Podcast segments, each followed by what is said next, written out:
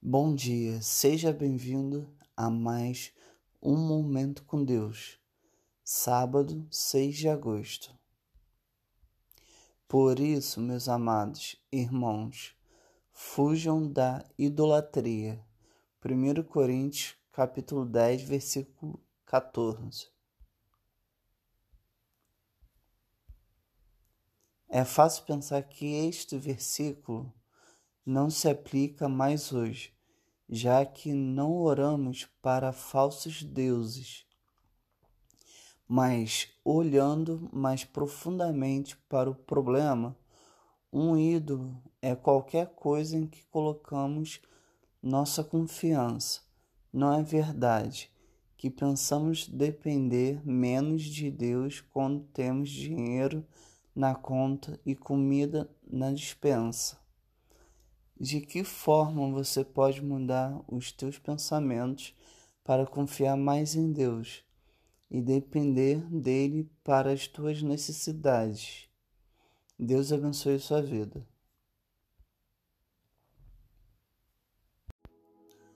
Bom dia, seja bem-vindo a mais um Momento com Deus, sábado 6 de agosto.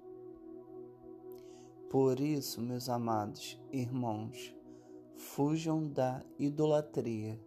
1 Coríntios, capítulo 10, versículo 14.